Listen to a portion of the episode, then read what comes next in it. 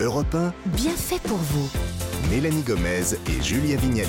Bonjour à toutes, bonjour à tous, bonjour Mélanie. Bonjour Julia, bonjour à tous. Très heureuse de vous retrouver dans votre émission Feel Good bien fait pour vous. Nous sommes à vos côtés pendant une heure aujourd'hui et Mélanie, on va s'intéresser à quel sujet aujourd'hui? Alors on va essayer, essayer de comprendre aujourd'hui certaines personnalités difficiles, les personnalités narcissiques. Vous en côtoyez peut-être, je parle de ceux et celles qui passent pas mal de temps à se regarder dans le miroir ou qui adorent encore parler d'eux-mêmes. Alors est-ce une maladie d'avoir une très haute opinion de soi, de penser que nos besoins sont plus importants que ceux de notre entourage On viendra aussi en aide à ceux qui vivent ou subissent justement une personne narcissique au quotidien. Bref, pour mieux cerner ces gens qui adorent être au centre de l'attention, on sera aiguillé par un spécialiste, par le psychiatre François Lelore. Et ensuite, en fin d'émission, ce sera la partie dédiée à nos bienfaiteurs. Il y aura tout d'abord Muriel Giordan qui a déniché euh, pour nous des astuces pour régaler nos convives pour les fêtes. Grand vin, foie gras, fromage. Elle va partager avec nous ses bons plans pour ne pas se ruiner. Puis ensuite, il y aura la chronique Lecture Jeunesse de Nathalie Le Breton. Et aujourd'hui, elle va nous présenter quelques bouquins qui peuvent nous permettre d'aborder plus facilement le sujet du handicap avec les plus jeunes. Bien fait pour vous, c'est parti. Europe 1, Merci d'être avec nous. Alors, je vous pose la question du jour très ouvertement, direct comme ça. Pensez-vous être quelqu'un de narcissique?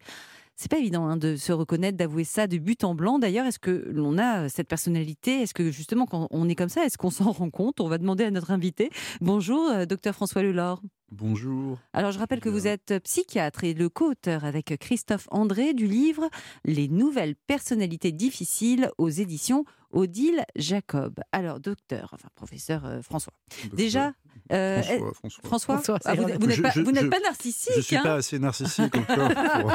pour- Ok François. Alors déjà, est-ce qu'on a des chiffres sur les personnalités narcissiques? Bon, j'imagine bien qu'il n'y a pas de recensement, mais est-ce qu'on a une idée de la part de personnes narcissiques dans la population? Ben, c'est difficile de donner des chiffres précis parce que, si vous voulez, ça dépend où on met la barre. C'est comme euh, quel, quel est le pourcentage de gens un peu trop gros. Vous voyez, qu'est-ce qu'on définit par trop gros Mais euh, il y a des études alors qui disent entre 1 et 3% par exemple. C'est pas énorme, hein? Mais, ça, mais là encore, c'est des, des critères euh, euh, assez exigeants. C'est vraiment les narcissiques euh, visibles, repérables. Mais après, il y a un grand océan de gens un peu plus ou moins narcissiques. Et puis, tout, tout dépend aussi du contexte. Il y a, il y a des, il y a des milieux professionnels où, des, où finalement, être un peu narcissique est, plutôt une aide, enfin un avantage. D'autres, au contraire, où c'est rejeté. Et puis, ça dépend aussi du, du talent et des qualités. C'est-à-dire qu'effectivement, si vous avez une haute idée de vous-même, mais en même temps, vous avez effectivement des talents euh, un peu hors du commun, bah, vous allez être mieux accepté puisque bah, c'est vrai, cohérent, finalement, C'est vrai. Euh, justement, on va détailler les choses bien sûr tout au long de l'émission, mais si on devait définir euh, ce qu'est une personne narcissique, c'est quoi grosso modo? Bien, en fait, il y a, il y a plusieurs dimensions. Donc, il y a une dimension qui est quand même un sentiment de supériorité, la- la- le sentiment qu'on est plus que les autres, qu'on est supérieur aux autres. Et parfois, d'ailleurs, avec des rêves de grandeur, hein, ce qu'on appelle grandiosity en, anglo-saxon, c'est-à-dire l'idée que on doit arriver à, à une réussite exceptionnelle, très visible, très élevée. Donc ça, c'est l'image de soi-même. Et puis, dans les relations avec les autres, eh bien, il peut y avoir justement une tendance à, à estimer que les autres vous doivent de l'attention, de l'admiration, euh, qu'on a droit à des privilèges et des passe-droits, puisqu'on mérite plus que les autres, enfin quoi, c'est normal. et alors, il y a des narcissiques, je dirais plutôt de bonne humeur, parce que finalement, tout leur réussit et, et- et leurs talents sont reconnus. Julien, arrête pas de sourire, vous vous reconnaissez et- ou quoi? Et, et Bah puis, ouais, euh, il y a des narcissiques beaucoup plus euh, pénibles parce qu'ils sont susceptibles, c'est-à-dire qu'ils Ah ne oui. supportent Mm. pas qu'on les contrarie ou qu'on ne soit pas admiratif ou pas soumis. Et ceux-là, d'ailleurs, ont souvent une estime de soi haute, mais souvent instable. C'est pour ça Mhm. qu'ils ont, ils ont l'épiderme très sensible et ils peuvent réagir euh, assez euh, violemment quand ils n'ont pas, quand on fait pas assez attention à eux, quand on leur obéit pas. Quand Ils sont un peu soupolés, quoi, c'est ça? Ils peuvent être, euh, Mm. oui, assez Mm. au lait en cas d'infraction. Et c'est pas toujours, vous le dites, hein, des personnes qui se trouvent les meilleures du monde d'ailleurs. Ça peut aussi être des personnes qui vont se plaindre, c'est ça, en permanence pour attirer l'attention sur eux? Ou vraiment ils se kiffent à chaque fois? Je pense un narcissique, il va, il peut-être se plaindre, mais il, il n'aime pas être vu en position de, victime, donc il va essayer de prendre l'avantage. Parce que ce qu'on voit souvent les personnes narcissiques, c'est quand même un certain talent de manipulation et, de compréhension rapide. Dans les questionnaires de, de narcissisme, par exemple, il y a des questions du style je peux lire euh, les autres comme des livres ou j'arrive toujours à mes fins, etc. Et c'est vrai qu'on vous répondait plus souvent ça, oui, et en plus parce que c'est vrai, eh bien, votre score de narcissisme augmente. Il y, a des, il y a des tests alors pour voir il y a, si... Il y a différents tests de narcissisme et... euh, euh, mais là encore, si vous voulez, c'est une question de degré. C'est comme la, la, pression artérielle, le cholestérol. Bon, euh, il y, a, il y, a une zone où c'est bien, peut-être, et des situations où c'est bien d'avoir des quelques traits narcissiques. Il y a du bon cholestérol. Voilà, il y a, bon du bon cholestérol, et puis il y a, du, il y a du mauvais euh, narcissisme. C'est comme la pression artérielle. Bon, bah, il faut l'avoir dans une certaine dimension. Si elle est trop haute, c'est un vrai problème de santé. Mmh. Si elle est trop basse, bah, vous vous évanouissez en, en vous levant de votre chaise. Alors, on a en tête quand même que les, les, grands narcissiques, ce sont plus souvent des hommes. Alors, peut-être qu'on a tort. Est-ce que ça touche aussi bien les femmes? Est-ce que la, la, science a étudié ça? Je crois que dans les études récentes, c'est également partagé. Euh, parce que, si vous voulez, le narcissisme, ça se développe aussi dans, dans l'environnement, la, la, culture, l'éducation d'une certaine époque. Une époque, les femmes étaient quand même assez, on va dire, rabaissées. On leur disait, mmh. bon... Euh, ces pauvres petites choses, d'abord, elles ne peuvent pas voter parce qu'elles n'y comprennent rien. De ce côté-là, ça s'est arrangé, euh, oui, c'est même arrangé. Donc c'est vrai que les femmes n'étaient pas... Pas, les femmes devaient être un peu humbles, etc. Ce n'était pas du tout valorisé de se mettre en avant. Aujourd'hui, non, ça s'est complètement égalisé. Et euh, bon, il suffit de regarder les réseaux sociaux. Enfin, je veux dire, je pense qu'il y a autant de personnalités narcissiques chez les femmes que chez les hommes. Et on se posait la question en, introduction est-ce qu'un un narcissique ou une narcissique, c'est qu'il ou qu'elle l'est? Euh, Est-ce qu'on peut être lucide là-dessus? Oui, alors, euh, c'est un, disons, oui, oui, je, je pense qu'il y a des gens qui, qui savent qu'ils sont un peu narcissiques et, et qui pensent d'ailleurs qu'ils qu ont raison de l'être, qu'ils le méritent, puisque le, le narcissique, il, il, pense, et souvent d'ailleurs il a des, des, qualités, des compétences, euh, il est plus séduisant, plus... Et, et, je veux dire, on, on, le sait dès la cour de récré, quoi, ou mmh. dès la classe, qu'on est peut-être le plus, plus on a un plus grand charisme, plus, ouais. on est plus populaire et on a peut-être quelques talents supérieurs aux autres. Mais il y a une distinction, j'allais dire, entre les narcissiques bien dans leur botte, c'est-à-dire qui ont une estime de soi haute et qui donc vont pas tellement s'énerver quand on les mmh. contrarie et qui finalement vont être assez sur d'eux de toute façon parce qu'ils ont les talents qui leur permettent de réussir. Et puis les narcissiques avec une estime de soi plus instable mmh. et qui eux vont être facilement euh, irrités et grincheux. Et dites-moi, entre ça n'a rien à voir le narcissisme et l'égoïsme ou c'est quand même un peu similaire tout ça? Ben, C'est un peu, on, on, peut être égoïste sans être narcissique, mais euh, y a, ça a un peu à voir en ce sens que le, quand on est narcissique, on est quand même assez auto-centré, c'est-à-dire mmh. qu'on a, on a donc pas, assez on a, égoïste. Oui, même. on a envie de parler de ses problèmes, mais on n'a pas forcément trop envie d'écouter ceux des autres, sauf si c'est un moyen peut-être d'obtenir quelque chose d'autre et de, de, se les concilier. Mmh. Ça a l'air d'être des gens vraiment géniaux. Merci. Allez, vous ne bougez pas, François. On va continuer ce coup de projecteur sur les personnalités narcissiques. Personnalités quand même compliquées, surtout quand on les côtoie au quotidien. Alors, ça vient d'où ce trouble? N'est-on narcissique ou est-ce qu'on le devient? Est-ce que ça va ça, Est-ce que ça peut se soigner d'ailleurs? On va en parler pour en savoir davantage. Surtout, restez avec nous sur Europe 1. Europe 1, bien fait pour vous. Julia Vignali, Mélanie Gomez. Soyez les bienvenus si vous nous rejoignez sur Europe 1, si vous nous rejoignez à l'instant. Merci, merci d'être avec nous. On vous révèle aujourd'hui tout sur les personnalités narcissiques. On fait le point avec le psychiatre François Lelore. Alors François, est-ce qu'on a une idée de ce qui peut causer ce côté euh, narcissique? On, on, est comme ça? Est-ce que ça peut être génétique par exemple? Bah, si vous voulez, c'est un peu comme tout, c'est un mélange à la fois d'héritage, probablement génétique, biologique, de tempérament, parce qu'on sait bien que les enfants héritent en partie du tempérament de leurs parents, et puis bien sûr d'éducation. C'est-à-dire que si vous avez une éducation qui vous dit euh, mon petit, tu es, tu es unique, tu es exceptionnel, si euh, euh, on vous encourage à vous mettre en avant, aussi l'exemple des parents. C'est-à-dire si vous avez un parent assez narcissique, ben ça peut aussi être une source d'inspiration. Donc et... ça, ça, veut dire qu'il y a des jeunes enfants qui sont déjà nar des narcissiques en puissance. Ça veut dire, d'ailleurs, il me semble que c'est pas une phase du développement de l'enfant, la, la, phase narcissique quand il se détache de ses de ses parents, qui comprend son individualité. Alors là, enfin, je crois que ça c'est le passage normal, on va dire. Euh, oui, hein. non, ça c'est un passage normal. Non, mais le, le, le fait qu'un enfant euh, déjà ait le sentiment de mériter plus que les autres. Alors après, il y a des différents stades du développement des enfants, bien sûr. Et, et, puis un enfant peut être, euh, pour différentes raisons, parce qu'il est anxieux, avoir envie de plus d'attention. Enfin, mmh. vous voyez, la, la, personnalité, quand même, on la, on la voit vraiment se former, enfin, du moins devenir un peu solidifiée, un peu plus permanente. Disons à la fin de l'adolescence, à Mm. l'adolescence. Mais c'est toujours comme tout, hein, un mélange d'éducation et, et d'hérédité. Et en ce moment aussi, j'ai l'impression qu'il y a une épidémie narcissique avec toute cette nouvelle génération, par exemple, qui passe sa vie sur les réseaux sociaux. À force de se montrer, de se flatter, euh, de se comparer, euh, de se liker, ça risque pas justement d'accentuer d'accentuer le, le côté égocentrique? Mais oui, c'est les réseaux sociaux. Enfin, dans, une des dimensions du narcissisme, il y a effectivement l'auto-admiration. D'ailleurs, Narcisse, c'est un personnage mythologique qui se contemple dans, le reflet, son reflet dans l'eau. Il est tellement fasciné dans cette auto-admiration qu'il ne peut pas s'en détacher. Et il est vrai que. Alors, il y a des études qui ont montré, par exemple, que euh, les, les personnalités narcissiques ont plus tendance à mettre remplir le- leurs réseaux sociaux de photos d'eux Mhm. et deux en position flatteuse, hein, se présenter de manière flatteuse. Et donc oui, on peut dire que l'époque encourage dans, le fait d'attirer l'attention sur soi et de se présenter de manière euh, séduisante et admirable, ce que les narcissiques font naturellement et ce que les réseaux sociaux nous encouragent un peu tous à Mhm. faire. Alors, on va voir maintenant que le narcissisme n'a pas que des mauvais côtés. Et pour cela, nous accueillons en ligne Fabrice Midal. Bonjour. Bonjour. Alors, il y a quelques euh, Julia et Mélanie. Bonjour, Bonjour. Fabrice. Il y a quelque temps, vous aviez écrit le livre Narcisse n'est pas égoïste aux éditions Flammarion. Alors, on connaît, on vient d'en parler, le, le mythe de Narcisse qui était tombé amoureux de son reflet. Et vous, vous avez découvert qu'en fait, on avait une fausse représentation de ce mythe, du narcissisme, que ce soit sur le plan historique euh, comme psychologique. Absolument. D'abord, Narcisse, dans le con- dans la- dans l'histoire d'Ovide, n'est pas du tout amoureux de lui-même puisqu'il ne se reconnaît pas. Et que le problème, c'est qu'il ne se connaît pas.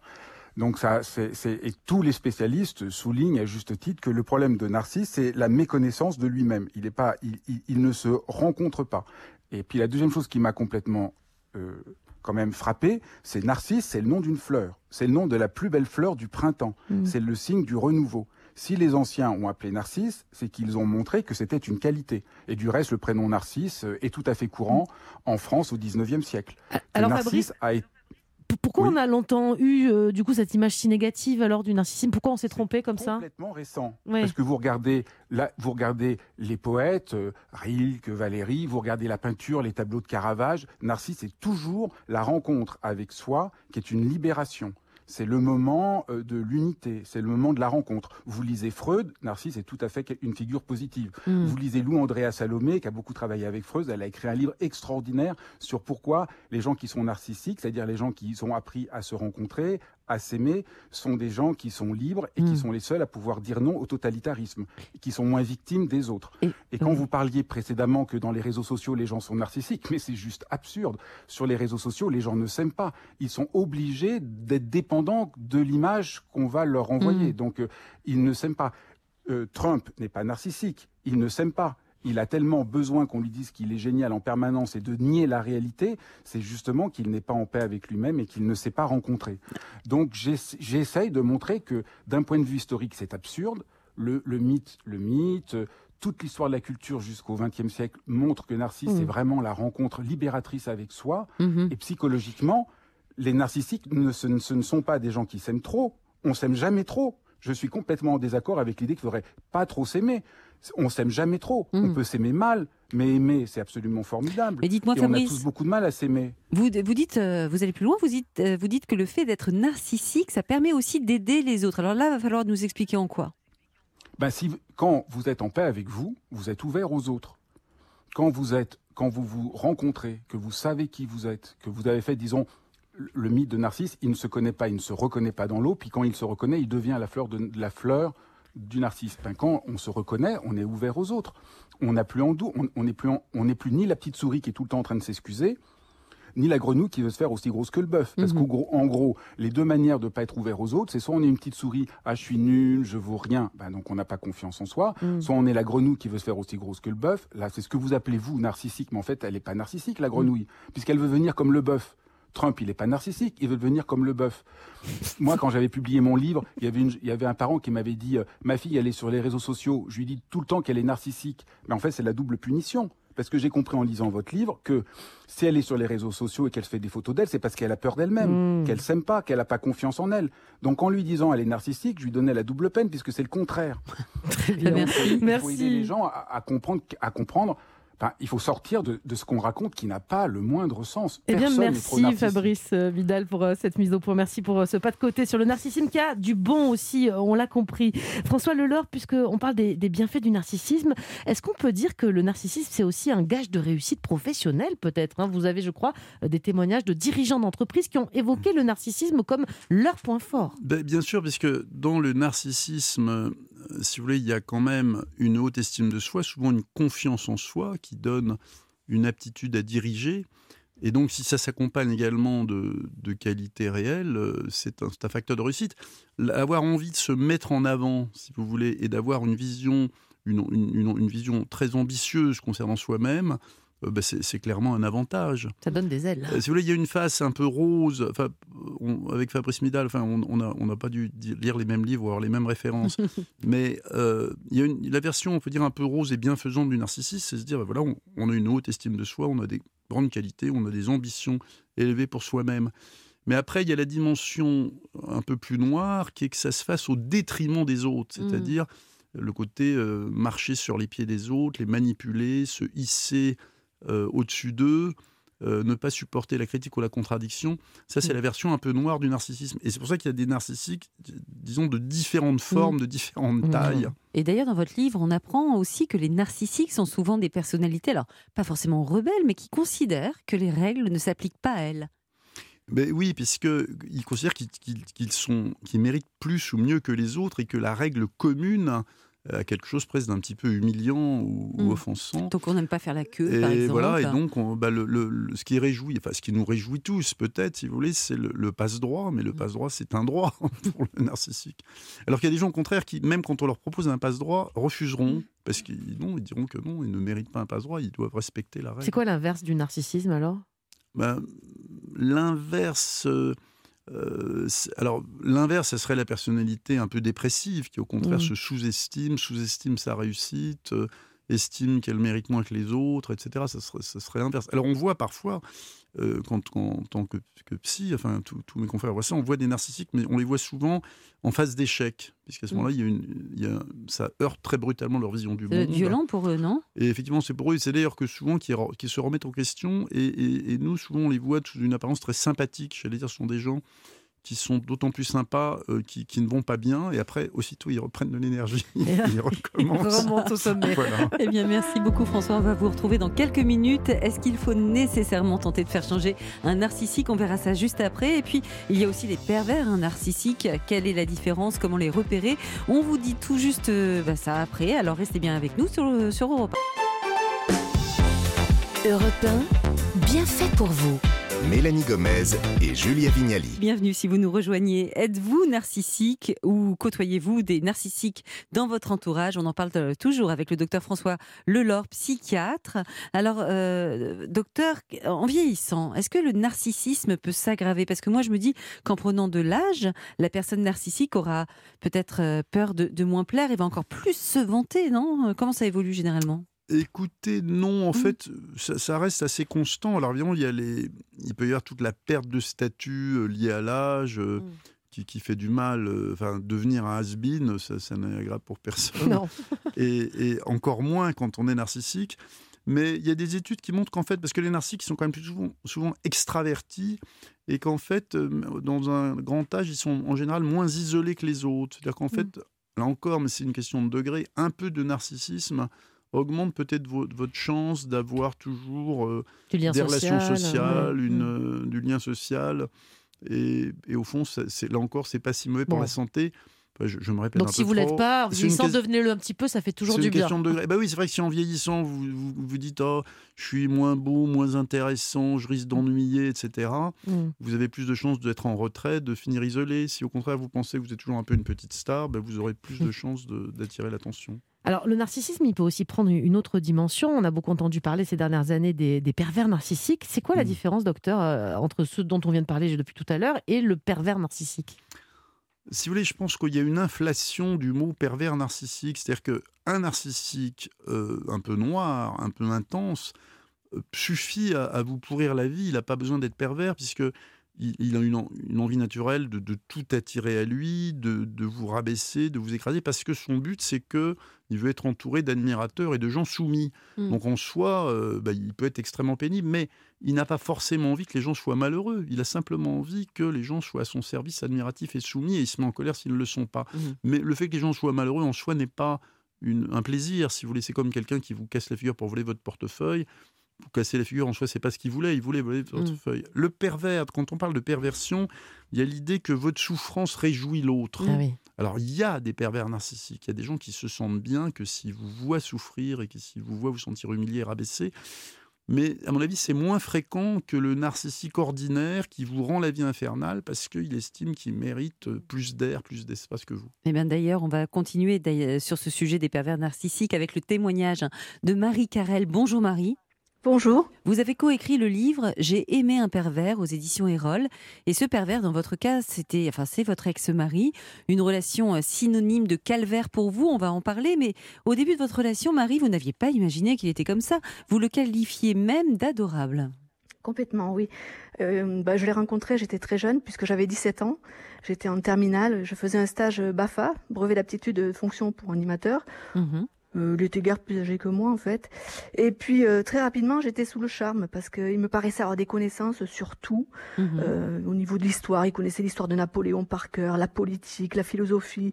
Ça vous impressionnait? Ah, j'étais, j'étais mmh. impressionnée. En plus, il s'exprimait très bien, avec beaucoup d'aisance. Il mmh. s'exprimait avec brio. Bah, jusque-là, on est dans le narcissisme qu'on décrit, à mon avis, depuis tout à l'heure. Mais vous, très vite, il va avoir, je crois, une emprise sur vous. C'est finalement lui qui prend même toutes les décisions à votre place, même sur vos projets professionnels, hein, c'est ça? Oui, complètement. En fait, j'ai vécu ce qu'on appelle le phénomène d'emprise qui s'est installé très progressivement. Hein. Ça, bon, il faut pas oublier que ça a commencé par une histoire d'amour, mais ça a été un processus de colonisation psychique qui s'est mis en place de façon sournoise et, souterraine. Mmh. Il soufflait sans cesse le chaud, le froid, et surtout professionnellement, ben, je ne devais surtout pas faire de plus grandes études que lui, alors que j'adorais étudier, j'aimais étudier, mais il fallait pas que je, je devais rester dans l'ombre, je devais mmh. rester en deçà. Et euh, il a commencé à vous isoler aussi des autres. Je crois que euh, vous dites que vous ne vous êtes jamais senti aussi seul que lorsque vous étiez avec lui. Euh, pourquoi Il vous a écarté de, votre famille, de vos amis? Racontez-nous. Oui, complètement. C'est-à-dire que très tôt, ben, il m'a dit on va partir vivre à l'étranger. il m'a mis devant le fait accompli. On est parti. il me dit dans trois mois, prépare-toi, on part vivre à, l'étranger. Et pays de prédilection pour moi, c'était l'Allemagne. Donc c'était, je parlais l'allemand couramment. Donc c'était pour lui, ça lui servait bien. Mmh. Et puis, ben, au pied levé, j'ai dû quitter euh, mon travail, mes amis, mes collègues, mes mm. voisins. Et avec les deux enfants euh, en bas âge. Docteur Lelor, c'est classique ça des, pervers narcissiques, le fait d'isoler comme ça leur, leur victime, qu'elle soit totalement, totalement dépendante de lui? Oui, oui, parce que c'est pour effectivement les contrôler absolument. Euh, ben, ce qu'on voit un peu aussi dans les sectes, les vraies sectes, ils, veulent que vous rompiez les liens avec mm-hmm. votre relation ordinaire. Et on peut dire que le, pervers narcissique, ben, c'est un peu comme un petit chef de secte à lui tout seul. Mm-hmm. Euh, donc, donc, là, effectivement, euh, c'est différent. Euh, et ce qu'elle ce dit très justement, c'est que souvent, alors les narcissiques, pas simplement les pervers narcissiques, sont souvent très charmeurs au mmh. début, très séduisants. Au début, il avait tout d'un narcissique, hein, dans ce qu'elle a décrit. voilà, d'un narcissique normal, j'allais dire, et, et, ils sont très séduisants au début jusqu'à ce qu'ils installent une relation qui, se fait un peu à votre détriment, mais parfois mm. on met beaucoup de temps avant de s'en apercevoir. Parfois c'est subtil. Là évidemment c'est la personne vraiment qui exerce un contrôle, qui cherche à exercer un contrôle à, isoler. Donc là on est plus effectivement dans le, dans le cas de ce qu'on qu'on peut appeler le pervers narcissique, mais moi je pense qu'il y a plus des mouvements pervers narcissiques. Je pense que tout le monde peut à un moment avoir une espèce de jouissance à, mm à rabaisser l'autre dans le cadre d'une vengeance. Et mm. le, psychiatre qui a parlé de pervers narcissique, il parlait d'un mouvement pervers narcissique, pas forcément d'une personnalité. Mais là, la personnalité de la personne euh, qui, nous parle, enfin, de la personne qu'elle a rencontrée, oui, effectivement, on pourrait qualifier ça de. Il y a un gros mouvement là, il y a un gros mouvement de, narcissisme et de perversion peut-être. Voilà. Euh, jusqu'où, euh, comment vous avez eu le déclic, Marie? Qu'est-ce qui vous a poussé à le quitter? Comment vous vous êtes libérée de ces liens? Euh, bah, alors en fait, c'était une scène, une scène d'extrême violence, hein, puisque j'étais euh, confrontée à la violence euh, non seulement verbale, psychologique, mais après la violence physique s'est ah installée. Et j'ai un jour, alors j'étais tout le temps dans le dans le dans le mensonge, hein, je me mentais à moi-même et puis et, surtout à tout le monde, même mes, mes enfants. Et un jour d'extrême violence, j'ai juste eu le temps de fermer la porte. Euh, parce que la scène se produisait devant les enfants, et pour éviter qu'ils entendent les coups, les cris, enfin tout mmh. ça. Mmh. Et, et puis complètement groggy, sonné. J'ai ouvert la porte et j'ai vu ma fille en pleurs de 5 ans qui consolait son petit frère dans les bras et qui Ça a lui été le disait déclic, évidemment. ça passe, voilà, ça a passé. On comprend. Mm. Et Ça elle m'a demandé est-ce que papa il te batte? Elle ne Mm. savait pas bien conjuguer. Et là, je n'ai pas su quoi lui répondre, mais cette simple question pour moi, ça a été Mm. un tsunami Bon. et finalement un déclic libérateur puisque ben, dans la foulée, j'ai, Vous avez tout je quitté. suis partie. Merci ben, bravo, Marie. beaucoup Marie et bravo, bravo et merci pour votre témoignage très courageux qu'on retrouve donc dans ce livre J'ai aimé un pervers aux éditions Erol. On va revenir au, simple, au simple narcissique après ce témoignage Mhm. euh, difficile. Euh, quand on vit avec quelqu'un de narcissique, parce qu'on peut les, on peut les aimer en fait aussi, c'est narcissique, euh, narcissique ordinaire, hein, je veux dire. Euh, c'est quoi la bonne façon de, de le gérer, de, De le les supporter supporter? Ouais, c'est ça. Est-ce qu'il y a- Qu'est-ce que conseil vous pourriez donner à ceux qui nous écoutent? On peut dire que bah, ce qui est important, c'est quand même de, de leur montrer notre appréciation, notre admiration pour tous leurs côtés, euh, réellement, effectivement, leur talent, leur apparence, etc. Parce qu'ils sont très euh, sensibles aux compliments, ils les recherchent, et après tout, pourquoi pas, s'ils ont, des raisons de, de, Donc de on les, mériter. conforte, mais En fait, il faut quand même Ouais. les conforter. La question après, c'est de pouvoir mettre des limites, euh, ne pas se faire un peu exploiter, et donc de mettre des limites, mais euh, si, si c'est quelqu'un avec qui on vit, si possible, euh, gentiment, c'est-à-dire euh, de, de- voilà, de, de rappeler quand même sérieusement, régulièrement des limites. la règle c'est le donnant-donnant avec le voilà, c'est narcissique. le donnant-donnant hein. qui n'est pas forcément le mouvement naturel du narcissique, puisque lui il trouve qu'il mérite plus que vous et que c'est pas parce que vous lui donnez beaucoup qu'il doit vous donner quelque chose en retour. Mais là encore, c'est une question de degré. Et dans une relation à long terme, euh, bah, vous pouvez amener à quelqu'un à prendre conscience que. Mais les réflexes sont parfois difficiles à, à modifier. Très bien. On Bon, atteler. Merci beaucoup François Lelore pour euh, cet entretien. Et pour finir, je rappelle bien sûr votre livre sur ce sujet et d'autres, coécrit avec Christophe André, Les nouvelles personnalités difficiles, comment les comprendre, les accepter, les gérer, paru chez Odile Jacob. Eh bien, merci encore, euh, docteur. Il va être l'heure à présent de passer à la partie de l'émission dans laquelle nos bienfaiteurs nous apportent leurs conseils. Et la première bienfaitrice, ce sera Muriel Giordan du magazine Avantage. Elle va nous donner ses astuces pour régaler nos convives, mais surtout tout ça sans se ruiner. Et puis ensuite, il y aura la chronique lecture jeunesse de Nathalie Le Breton. Elle va nous conseiller quelques livres pour aborder avec les plus jeunes le sujet pas toujours évident du handicap. Alors restez avec nous sur Europe 1. Europe 1, bien fait pour vous. Julia Vignali et Mélanie Gomez. Ravi de vous retrouver. On passe à présent au bon conseil de nos bienfaitrices. Bonjour Nathalie Le Breton. Bonjour et c'est toujours un bonheur de vous retrouver. Par- bonheur partagé. Alors aujourd'hui, dans votre chronique lecture jeunesse, un sujet pas facile facile. Hein Oui, les, les enfants dont on dit qu'ils sont porteurs de handicap, on a tendance à oublier qu'ils sont des enfants parmi d'autres. Et j'ai les moyens avec des livres pour enfants de vous ouvrir, de nous ouvrir nos œillères. Eh bien, merci Nathalie. On a hâte d'avoir vos, vos conseils de lecture. Euh, Qu'est-ce qui va se passer maintenant? Ah bah oui, c'est Muriel Giordan qui est avec vous, la vraie Bonjour. Muriel Giordan qui va démarrer. Et vous êtes partie à la recherche de bons plans pour régaler nos convives sans vider le E PEL. C'est ça. Alors euh, déjà le premier plan que j'ai trouvé qui est intéressant, c'est d'imprimer des cartes de réduction. Ah voilà, oui. vous mettez ça dans votre portefeuille et puis vous sortez tout euh, une fois aux caisses. Vous allez sur maisonfoodie.com ou alors sur ma vie en couleur tout attaché et puis là voilà, vous avez plein de, de codes promo. Et ce qui est pas mal, c'est que c'est sur du saumon fumé, alors du foie gras quand il en Mmh. reste, hein, parce que bon, et sur les petits canapés. Donc voilà, 2 euros par-ci, 0,50 centimes par par là. Toujours ça C'est déjà prix, ça de prix, hein. surtout en ce moment. Bon, vous avez aussi euh, des bons plans pour mettre des bulles dans nos coupettes. Alors je crois qu'on dit pas coupette, hein, Julien. On a Oh dit qu'on-. Ah, C'est dit- Jérémy Combe qui nous a dit que ça se disait pas. On dit quoi? On dit petit verre de vin Enfin, Oui, pas verre, coupe, euh, pas, pas pas coupette. Coupe de champagne. Bon, voilà. coupe de Bon, champagne. écoutez, moi je vous Cette année, oui, voilà, on n'est pas obligé de se ruiner en champagne. Non, on n'est pas ça. Obligé. Comme le dit l'adage, vous savez, il vaut mieux un bon crément qu'un mauvais champagne. Ça, c'est vrai. Voilà. Donc, je vous conseille de commander à plusieurs avec des potes, euh, vraiment auprès des producteurs. Vous habitez en Alsace, par exemple, profitez-en parce que il y en a plein. euh, Il n'y a pas de marge du coup, donc vous pouvez dépenser moins Bah oui. et acheter à plusieurs. Il y en a certains qui vous livrent. Alors, il faut quand même commander au moins 20 bouteilles, mais à plusieurs, ça va très vite. Bon, pour si avoir les frais de port commande, ça aller. Voilà, 20 bouteilles à vous toute seule, déjà c'est pas mal. Sinon, vous pouvez jeter la nouvelle cave.fr. C'est un site du groupe Casino euh, qui permet voilà de se balader virtuellement comme dans la vraie boutique hein, pour choisir euh, des vins et se faire livrer partout en France. Donc, hormis les producteurs, euh, il y a aussi des plans B au champagne. Alors après, faut aimer. Vous connaissez la clairette de Die Quelque petit chose, vin sucré. Bon, voilà. Ah oui, Ça. ça. pour le dessert, c'est pas mal. Euh, il y a 5-6 degrés d'alcool, ça le rend plus digeste, ça peut être bien. Et sinon, vous commandez sur domaine-village.com. C'est à Beaune et c'est pour commander des vins et de la bière euh, de qualité sans intermédiaire. Je viens d'avoir un texto de Jérémy Combe hein, qui me dit qu'effectivement on ne dit pas coupette. Sérieux est en train Il a écrit Ouais, Ah, le- on dit, on Bah, l'embrasse. Et on précise bien sûr que tout ça, hein, toutes ces bullettes là, toutes ces coupettes, c'est avec, Avec modération, modération. bien sûr. Bon, et en parlant de bulles, est-ce que vous avez un truc euh, miracle, Muriel, pour redonner du pétillant à une bouteille un peu éventée? Oui, alors j'ai découvert qu'on pouvait mettre un raisin sec dans le champagne. Alors évidemment, si la bouteille euh, elle est là depuis 8-10 heures, bon, il faut qu'elle soit peut-être éventée depuis quelques heures seulement, Mhm. 2-3 heures.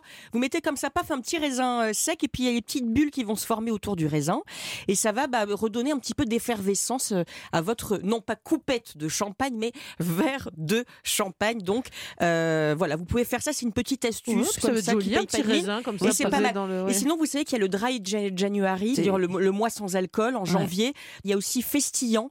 C'est une boisson qui ressemble vraiment à du champagne, mais sans alcool. C'est très festif. Ça peut vraiment être une bonne Ah, alternative. Un peu comme le pour les champomis Exactement. Ah, enfin, bon, euh, en moins sucré, en un peu meilleur, mais c'est vrai que c'est assez bluffant. Ça s'appelle Festillant. D'accord, très bien. Alors, autre bonne idée, c'est de consommer local. C'est vrai que ça coûte moins cher et en plus, ça fait travailler, ça c'est chouette, les, produ- Oui. les producteurs du coin. Oui, et puis en plus, il y en a dans toute la France des producteurs, donc faisons-nous plaisir. hein. Allons sur locavor.fr. J'ai aussi trouvé pour le magazine Avantage bah, la tournée des producteurs.com. C'est une autre plateforme aussi, j'achète en local.fr. Et alors là, vous pouvez vraiment euh, commander de tout. À Bordeaux, il y a omatelot.fr, qui vend des paniers de crustacés, de coquillages, de poissons euh, frais en direct des pêcheurs de Nouvelle-Aquitaine. C'est livré en moins de 48 heures, vous pouvez commander partout, même Ça si vous n'habitez pas la région. là, Mais oui, voilà, la voyez, ça bouche. donne envie. Il y a Oh. aussi au-poisson.fr, pareil pour commander des poissons issus d'une pêche durable. C'est vraiment important d'encourager hein, ces producteurs-là près de chez vous. Et il y, a des- Génial. il y a des plateformes, hein, je crois, non aussi? Il y a plein de plateformes, alors aussi sur Amazon. Alors c'est vrai que j'ai tendance à pas y aller trop. Mmh. Mais ils ont mis en place une boutique, la boutique des producteurs, Ah qui Sur fait la Amazon. part belle sur Ah oui, Amazon. voilà, vous tapez ça et ça fait la part belle, voilà, aux produits du terroir. Et là, on n'achète pas en Chine, on achète directement. Voilà, on achète euh, directement d'accord, voilà, le, du saucisson, de la tome de Savoie, voilà. Et sinon, très bonne plateforme aussi pour de bon toutattaché.com pour commander directement auprès de fromagers, de traiteurs, triés sur le volet. Donc on trouve les meilleurs ouvriers de France, les médaillés euh, des, des concours euh, euh, généraux agricoles. Voilà, donc ça, ça peut être une, une bonne astuce aussi. Et même vous pouvez offrir du, pourquoi pas, euh, pour les fêtes quelque chose sur cette plateforme à quelqu'un. Ça peut être un cadeau, aussi. hein, clair. Voilà. Alors là, j'ai compris que j'ai appris dans votre me- article, Oui. Muriel, que pour faire des économies, on peut aller dans les magasins d'usine si Oui. on en a près de chez soi. Qu'est-ce qu'on va y trouver, par exemple? Alors près de, Strasbourg, vous connaissez peut-être la chocolaterie Châle. Mhm. Euh, Il y a un coin baptisé à l'intérieur qui s'appelle Tout aussi bon, qui vend des produits moins chers, qui correspondent pas euh, visuellement euh, aux normes classiques. hein. Donc euh, ça, ça se trouve euh, rue du Pont du Péage. Il y a aussi le magasin d'usine Valrona. Mhm. Donc pareil, c'est des boutiques qui sont accolées, vous savez, euh, à, à l'usine, vous Mhm. pouvez trouver du chocolat vraiment moins cher parce qu'il y a des soldes toute l'année. Donc ça, c'est à Oloron-Sainte-Marie et près d'Angers, super boutique, l'atelier Somme Extra qui euh, excelle dans le saumon fumé, qui vend euh, voilà directement dans son magasin. Et là, pareil, c'est vraiment des prix de Mhm. boutique d'usine. C'est très intéressant pour les fêtes. C'est pas trop loin de Paris, ça, Angers, non? Ouais, On va c'est vite voir. fait, hein. On va aller Faut faire petit aller-retour, demandez à des potes. Allez, merci beaucoup Muriel pour tous ces bons plans. Allez, maintenant on passe au livre du jour, Nathalie Le Breton. Bon, bonjour Nathalie. Bonjour, Nathalie. bonjour, non, c'est déjà dit Mais bonjour en fait. Voilà. Vous m'entendez Oui, oui. Aujourd'hui vous êtes venu avec de très belles histoires Ouais. qui célèbrent la puissance et la détermination des enfants porteurs de handicap. Une façon de nous rappeler que ces enfants, avant d'être des enfants en situation de handicap, ben, ce sont avant tout euh, des enfants. Oui, absolument. On les adore et en même temps, ils nous énervent. Ils sont euh, aussi sympathiques et joyeux qu'ils sont ronchons, effectivement. Bref, ce sont des enfants parmi d'autres. Et je dois dire que la littérature jeunesse est une merveille pour euh, nous inviter à vivre ensemble et même ouvrir nos focales. Alors, je voudrais commencer justement par un réquisitoire humoristique super drôle qui s'appelle On n'est pas des anges. C'est Gusti qui a sorti ce livre extrêmement joyeux, voyez, à hauteur d'enfant. Euh, ce sont les Belges qui ont sorti, c'est Alice, Alice Édition. Et c'est très bien fait parce qu'effectivement, euh, c'est un enfant qui dit, euh, bon, écoutez, hein, on va pas être de mauvaise foi, on va pas faire semblant, c'est pas vrai, j'ai pas été un cadeau pour euh, mes enfants. Alors bien sûr, hein, il y a eu des bonnes fées. Alors là, ils étaient là pour dire, euh, oh là là, il est toujours de bonne humeur, euh, ce sont les champions du bonheur, ces enfants-là, ils sont la lumière infinie, vous connaissez. C'est un peu Mmh. hypocrite, c'est vrai. Qui peut dire ça de son enfant, franchement? Et donc ces enfants-là, pas plus que les autres. Mais c'est l'enfant qui va reprendre les phrases et expliquer à chaque fois, nous, des anges. Attendez, je vous explique. Le matin, je réveille mes parents parce que euh, j'ai besoin qu'ils s'occupent de moi. Et donc il va, il va reprendre toutes ces petites euh, phrases et évidemment les mettre à mal en expliquant qui fait des bêtises, qui met le rouleau de PQ euh, dans les toilettes. Comme tous et les que, autres. exactement, exactement. Et surtout, il explique à la fin, donc reprend tout ce qu'il est profondément, comme tous les enfants, effectivement aussi. Et, euh, et, et donc, il invite à dire, bien sûr, j'ai un chromosome en plus, syndrome de, de, de Down, mais euh, il y a d'autres enfants qui ont chacun euh, euh, leurs différences. Elles sont reprises à la fin, euh, c'est ce qui est plutôt bien parce que ça va pouvoir qu'on soit aveugle ou euh, qu'on soit sourd ou qu'on ait le handicap physique. Nous sommes des enfants et nous ne sommes pas des anges. Nous n'avons pas d'ailes. Euh, Quel, quel enfant a des Bah, on les ailes connaît pas. Aucun. Voilà. Nous, on a les pieds sur terre. C'est ça. Ah, ça, c'est un super livre à destination donc de tous les parents, de tous les enfants aussi. Et, euh, et je crois que c'est un formidable support euh, dans les écoles. Ouais. C'est important euh, car ces enfants ont le droit d'apprendre, hein, de se distraire et de rêver aussi, Nathalie, comme les autres. Mais oui, alors particulièrement les enfants qui sont porteurs d'un handicap euh, physique.